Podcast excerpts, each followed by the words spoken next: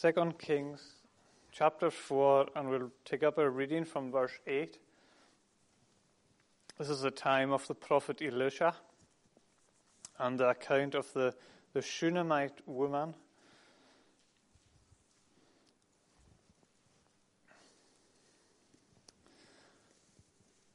So let us read God's word together. Verse 8. One day Elisha went on to Shunem, where a wealthy woman lived, who urged him to eat some food. So whenever he passed that way, he would turn in there to eat food. And she said to her husband, Behold, now I know that this is a holy man of God, who is continually passing our way. Let us make a small room on the roof with walls and put there for him a bed, a table, a chair, and a lamp, so that whenever he comes, he can go in there. One day he came there, and he turned into the chamber and rested there. And he said to Gehazi his servant, Call this Shunammite. When he had called her, she stood before him. And he said to him, Say now to her, See, you have taken all this trouble for us. What is to be done for you? Would you have a word spoken on your behalf to the king or the commander of the army? She answered, I dwell among my own people. And he said, What then is to be done for her? Gehazi answered, Well, she has no son, and her husband is old. He said, Call her. And when he had called her, she stood in the doorway. And he said, At this season, about this time next year, you shall embrace a son. And she said, No, my Lord, O man of God, do not lie to your servant. But the woman conceived, and she bore a son about that time the following spring, as Elisha had said to her. When the child had grown, he went out one day to his father among the reapers. And he said to his father, O my head, my head. The father said to his servant, Carry him to his mother. And when he had lifted him and brought him to his mother, the child sat her sat the child sat on her lap till noon. And then he died.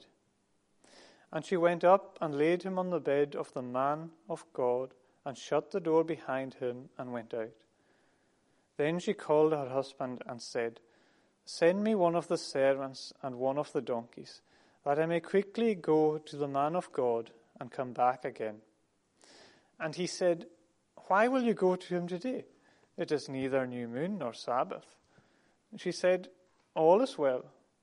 Then she saddled a donkey, and she said to her servant, Urge the animal on do not slacken the pace for me unless I tell you.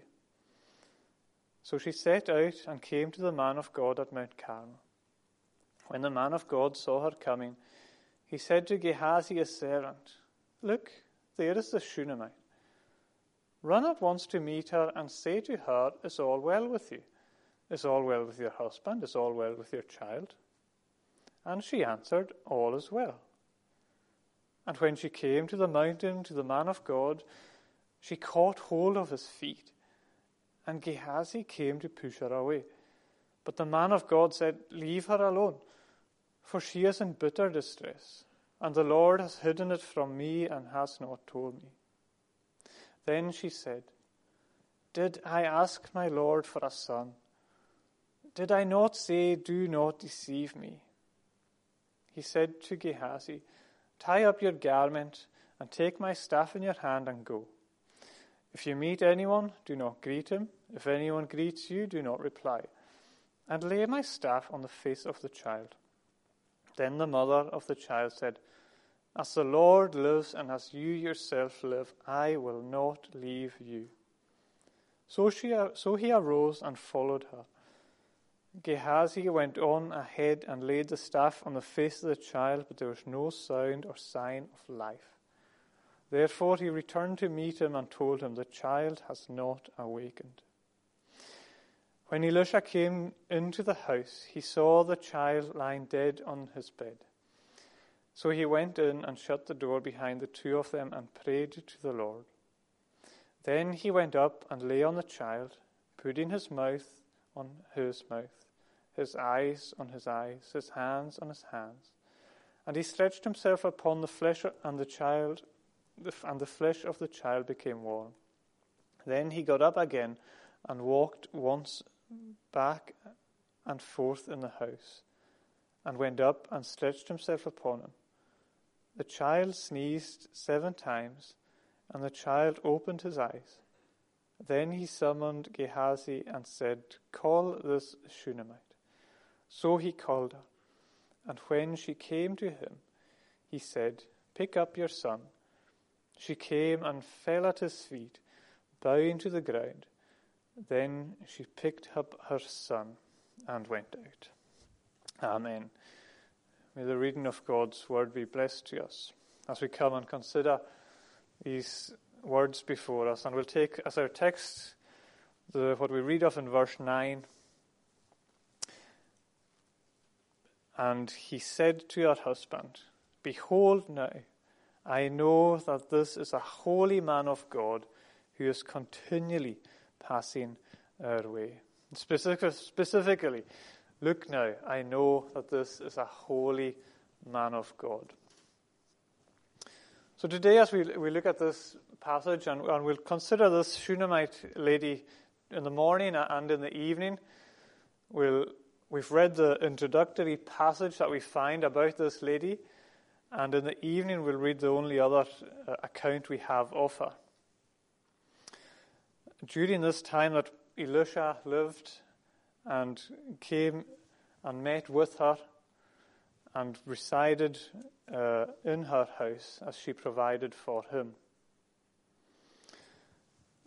This unnamed Shunammite woman that we have, who was faithful to the words that the man of God gave to her, and she received a great grace from him. So, what can we say as we look at this woman? And we know very little of her. Well, she's offered great hospitality to the man. In verse 10, we can see that. Let us make a small room on the roof with walls and put there for him a bed, a table, a chair, a lamp, so that whenever he comes, he can go there. She, she shows a care to the well being of Elisha. And then she receives a gift of a son in verse 16. At this season, about this time next year, you shall embrace a son. But she didn't believe it. And as we continue in our passage, we read that this wonderful gift that was given to her has been devastatingly robbed from her in verse 20. And when the, the child, after being sat on the mother's lap, we read, and then he died. So, looking at this passage, I would like to consider what was given, what she gained, and we look at the grief that she experienced. So, her giving, her gain, and her grief. And while we look at it, I want to sort of paint the image of the, the Christian before you. And specifically, specifically in the morning, the Christian in the early days of the Christian life, perceiving and understanding who Christ is. And following through in the evening, we look at the persevering Christian and being faithful to his word in our lives. So we'll begin with the, the giving. We'll look at the gain and we'll turn to, to look at the grief. Now, I'm sure you can all recall times when you have gone to someone's house and you've been given a cup of tea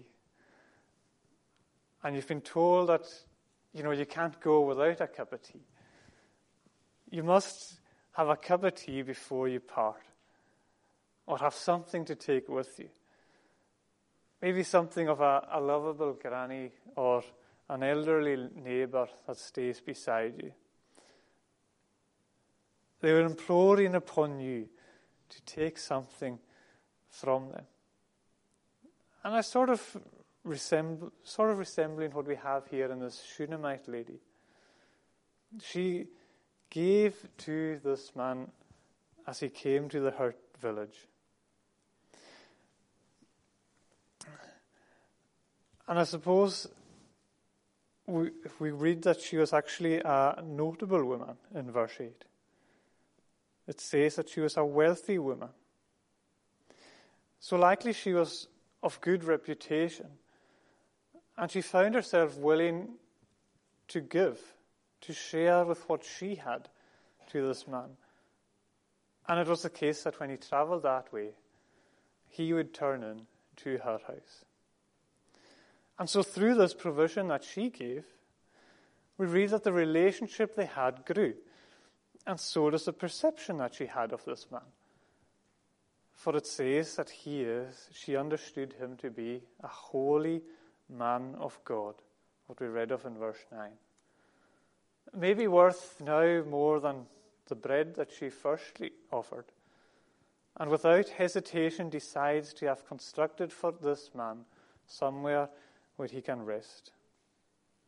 It says in verse 11 that he turned one day and came there and turned into the chamber and rested there. And maybe she didn't realize what she had provided was so significant for the man. A resting place for the man of God, a place for him to lay.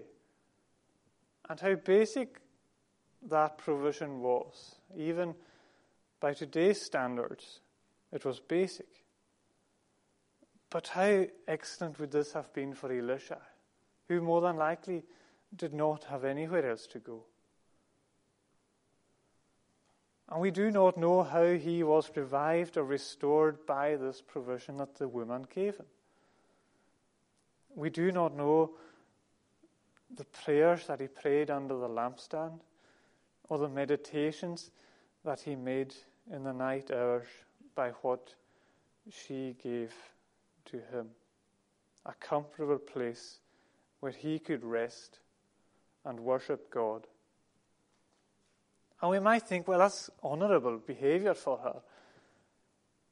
And we might say that she acted just as Christ had taught in Matthew 25 to give a drink of water to those who are thirsty. But maybe that would imply that she was a believer a believer in the God of Elisha. And though we cannot be completely sure on this at this point, I would like to suggest that she wasn't. Or at least not yet. But the workings of faith are beginning in her. And from that initial contact, we see the growth in her of a knowledge of this man enlightening her mind and slowly developing and gradually increasing.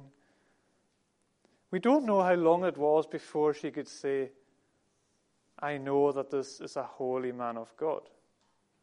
Was it weeks? Was it years? We're not sure. But there has been a commitment made in her heart and a willingness to provide. And she forsakes the importance of other duties as she sees who this man is. And that's often the case in our lives. The faith that works in us can take time. God can draw us to a place where we can begin, whether we know it or not, a random meeting or a word in season by someone but the Lord works individually in our lives and in our experiences as He reveals Himself to us.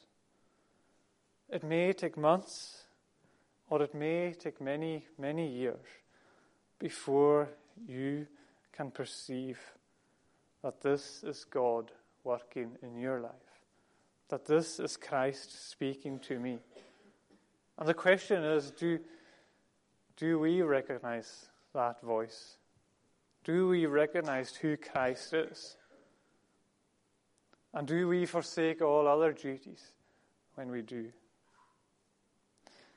You know how sad it would be to have the knowledge of Christ like she had, the knowledge of the man of God, and yet reason our salvation by some other means. If we understood who Christ was and yet reason our salvation by other means than that of faith in Him, what we can do or what we can provide. Many people are willing to give what they have of their wealth, thinking that they can gain something by what they give.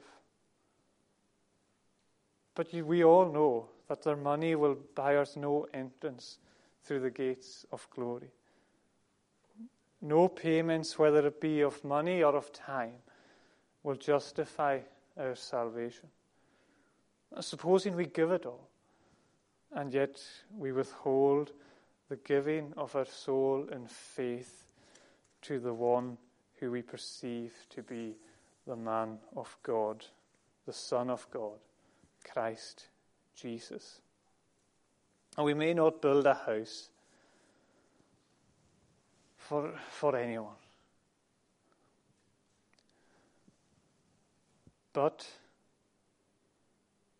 we may not even understand what we have done in the little that we have given.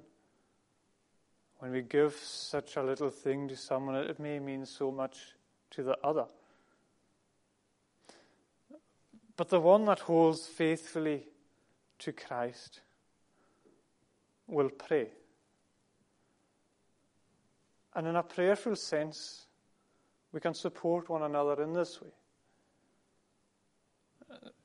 That may be worth more than anything you can give them. That may be like gold to the person. And we may never truly understand the prayers that we make, how God may use them in the lives of others. And we may feel ourselves that our prayers are so insignificant and feel like we've not given much time to prayer. But the Lord hears our prayers. And we pray that He would make it greater than gold as we bring people to Him. But the one who perceives the man of God, the one who understands who Christ Jesus is, I believe, will give. Will, will they'll give something. But the question is, how much are we willing to give? Or how much have you willingly given? It may come gradually to us, but are we willing to give everything? Have you given everything? Have you given your life to Christ? Have you given up on your ambitions? Have you given yourself? Because I believe when we perceive who Christ is, when our hearts and eyes are seeing who Christ is as we should, and as He is, we will give everything of what we are. We will humbly give our lives, all that I am, because we can say, without Him, I am nothing. Without what He has done at Calvary, I, I am nothing. And then, and only then, we are willing to give all of what we are. And then, when we do give of everything that I am and trust fully in Christ, we gain. And we gain so greatly by His grace. So, what have you given? And what will you gain? So we'll look now at, at gain.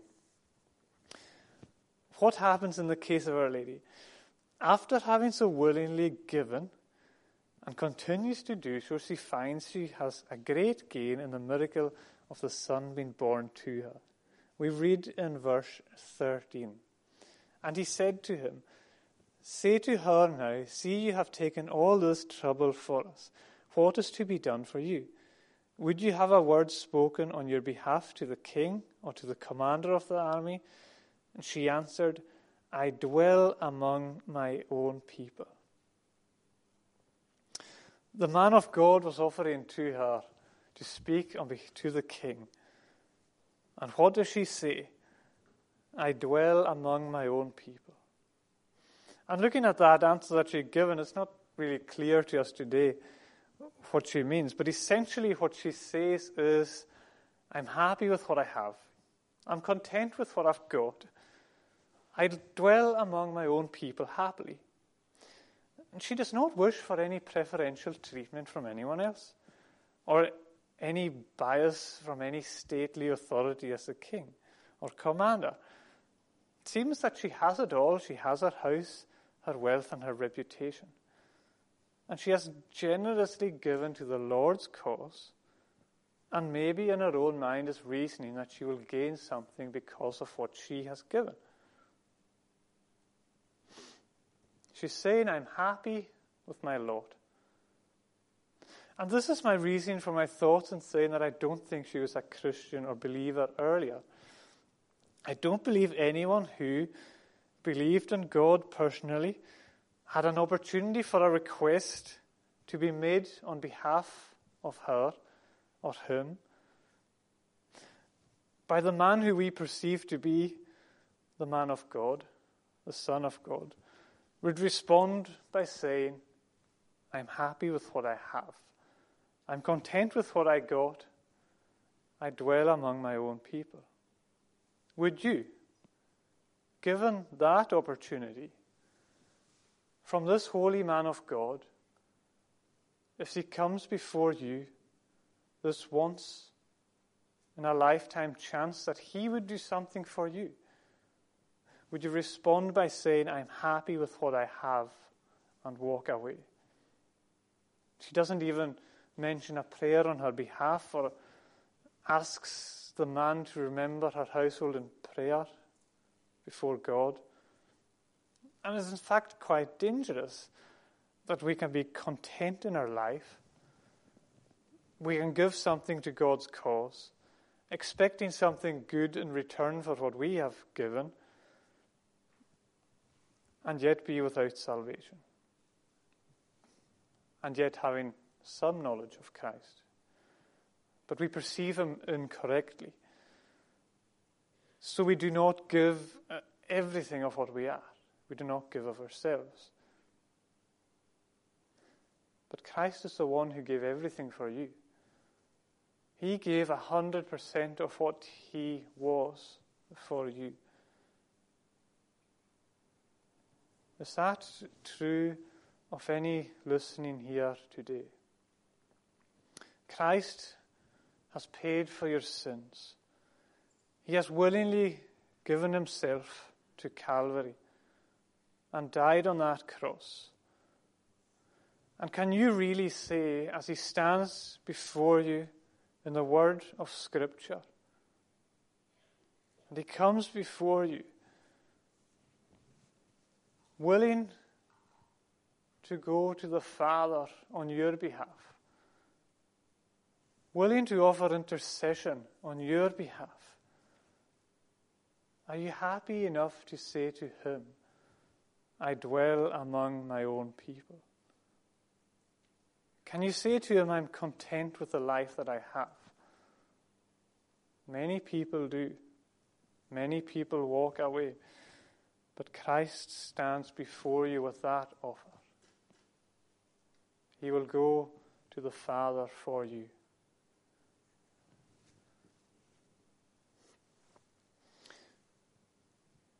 But thanks and praise be to God that even when we walk away, that even though we may reject his offer,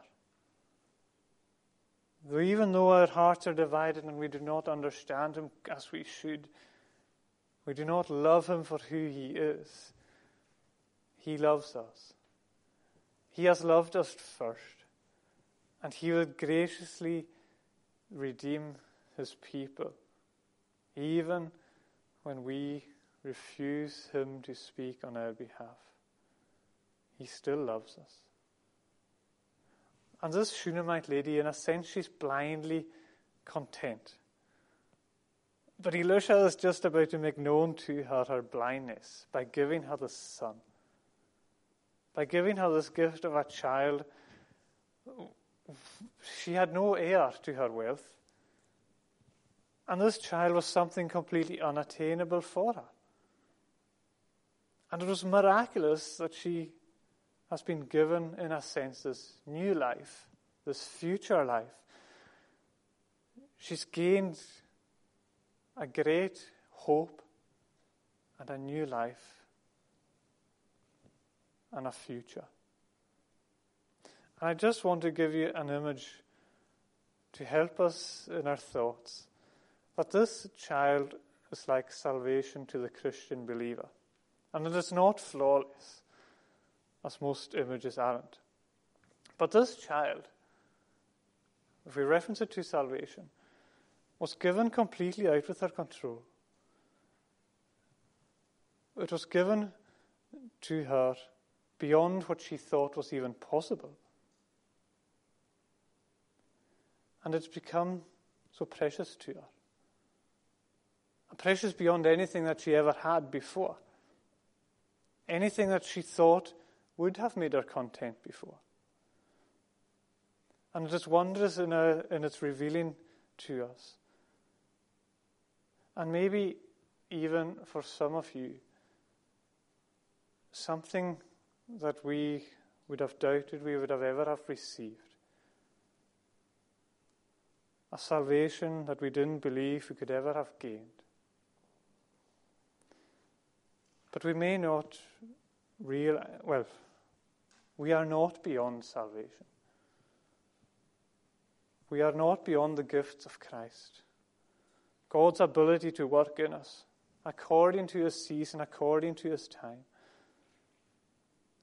And salvation may come to few with a surprise, but many it's a gradual process, a persuading and enabling, as the Catechism tells us, to embrace Jesus Christ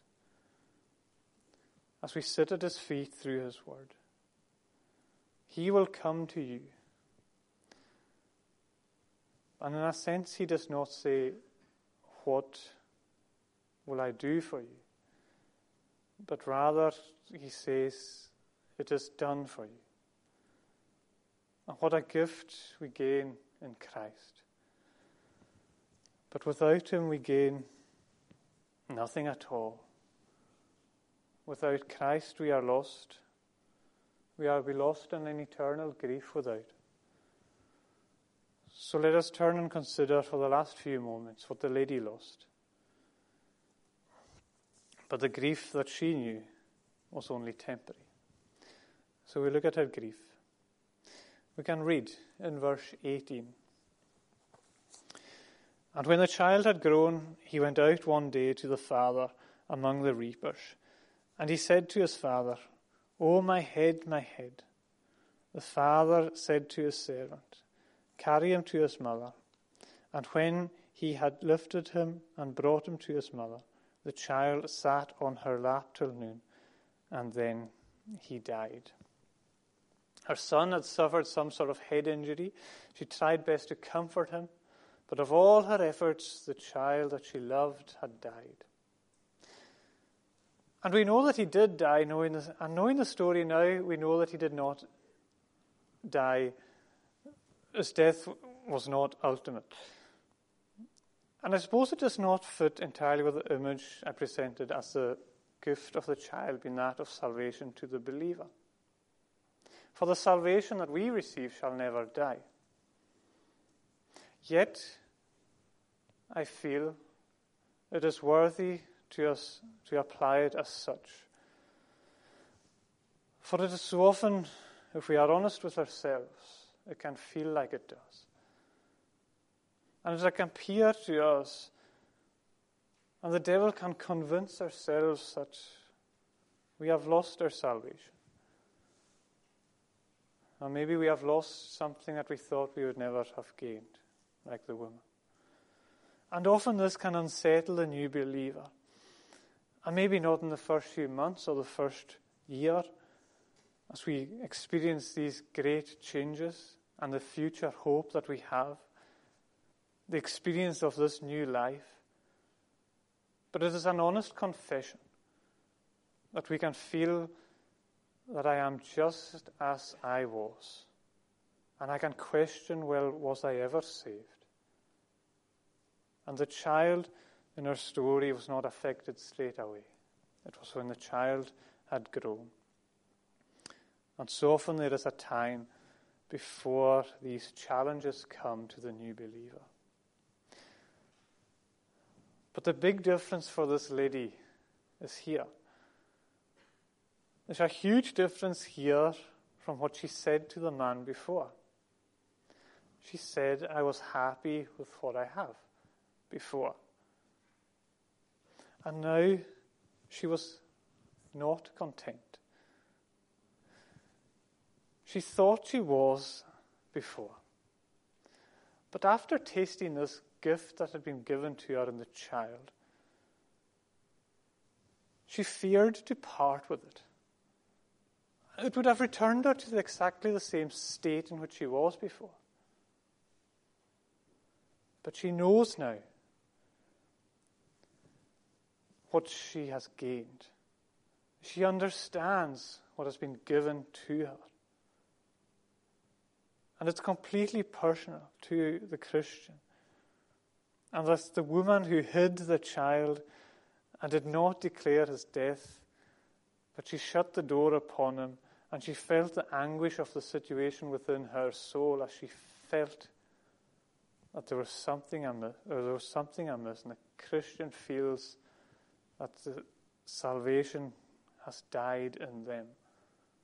It is entirely personal, and we're scared to tell anyone or talk to anyone about how we feel. And in our distresses, can we say, as a woman, it is all well? But if we are doubting our salvation, what happens in the story? She tried of all her own efforts to comfort the child, but was unable. Every effort on her behalf was no good. It was not until the boy had died that she acted. And what did she do? She put him upon the prophet's bed and sought straight away to find the man of God. And this is our example too. And maybe it'll take a deep unsettling in our experience to go and find the one of power, the one who gave this new life to you, the Christ. That we do not sit and weep over how we feel. She did not mourn over her son. And we know as Christians the workings of Christ within us shall never die. So that we go and seek him out. That we go and return to this man who has the words of power, who has given us a new hope and a new life. No other man would do for her. She did not seek the aid of her husband, nor the servant. No other voice would do but the voice of the man of God, the one who gave this gift. And so, similarly for the Christian, no other man will do but Christ, the one who has gifted you with eternal life. Our confidence lies in no other man, but that we fall at his feet when our soul is in deep troubles. And how I wish I could restore any assurances that you may feel yourselves lacking. But my efforts would fare just as the servant Gehazi's. It is nothing but the breath of God. God's word is our revival when we are feeling low. And I hope you as Christians can recall days when you have known this to be true in your lives though we may doubt God at times, it does not mean that we forsake Him entirely. This Shunammite had her doubts, but they are closely followed with a beautiful confession of verse 30. As the Lord lives, and as you yourself live, I will not leave you. Christian, and everyone will have hard days. But you know that as you look back on your life, the days when you are without Him, they're empty. You thought you were content before. You thought you were happy enough before without Christ.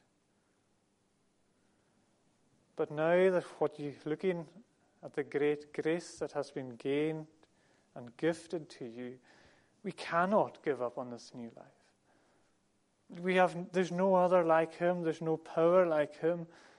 We've perceived and understood who he is, and we can't go to anyone else. We have to fall at his feet. He is the one who has given me hope. He is the one who has given me a future. A future more sure than this Shunammite son.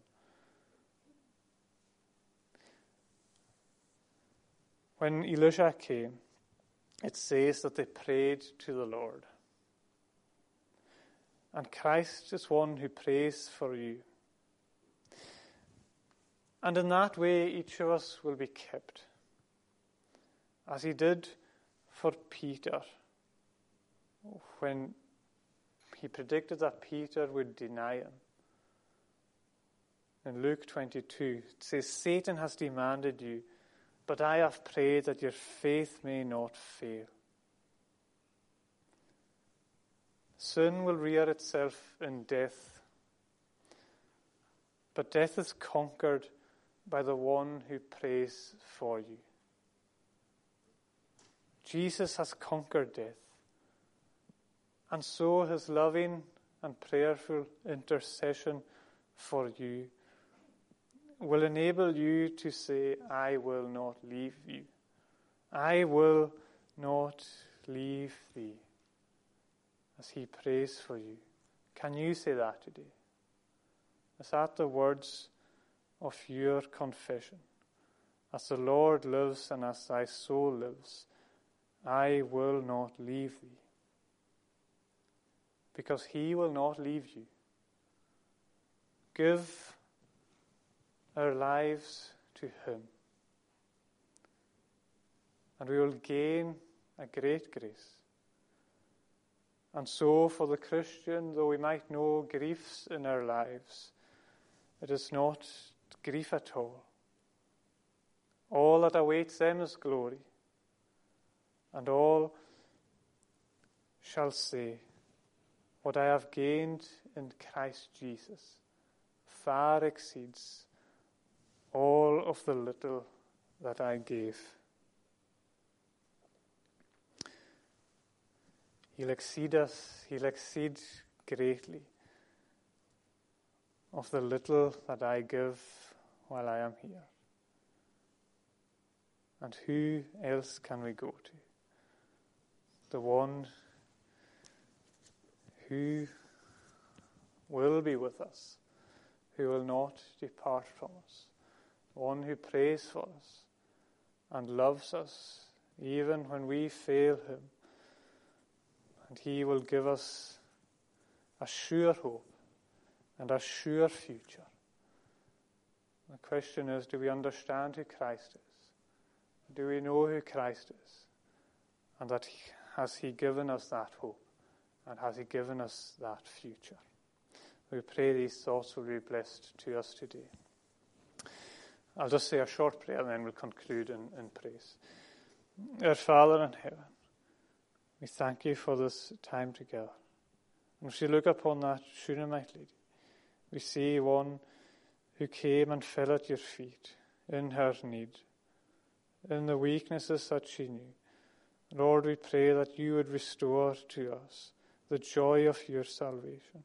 Lord, help us to know that you are one who does not leave us and that shall never leave us, and continually shall intercede for us, that we come and request with all the pains of our hearts before you who is so faithful to us. Pray that you continue with us. In Jesus' name, amen.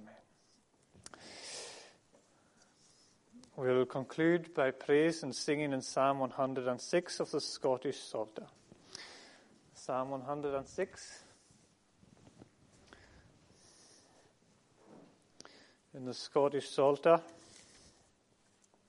And we'll sing from verse 1 down to verse mark 5. That's on page 378. Give praise and thanks unto the Lord, for bountiful is he. His tender mercy doth endure unto eternity. God's mighty works who can express or show forth all his praise. Blessed are they that judgment keep and justly do always.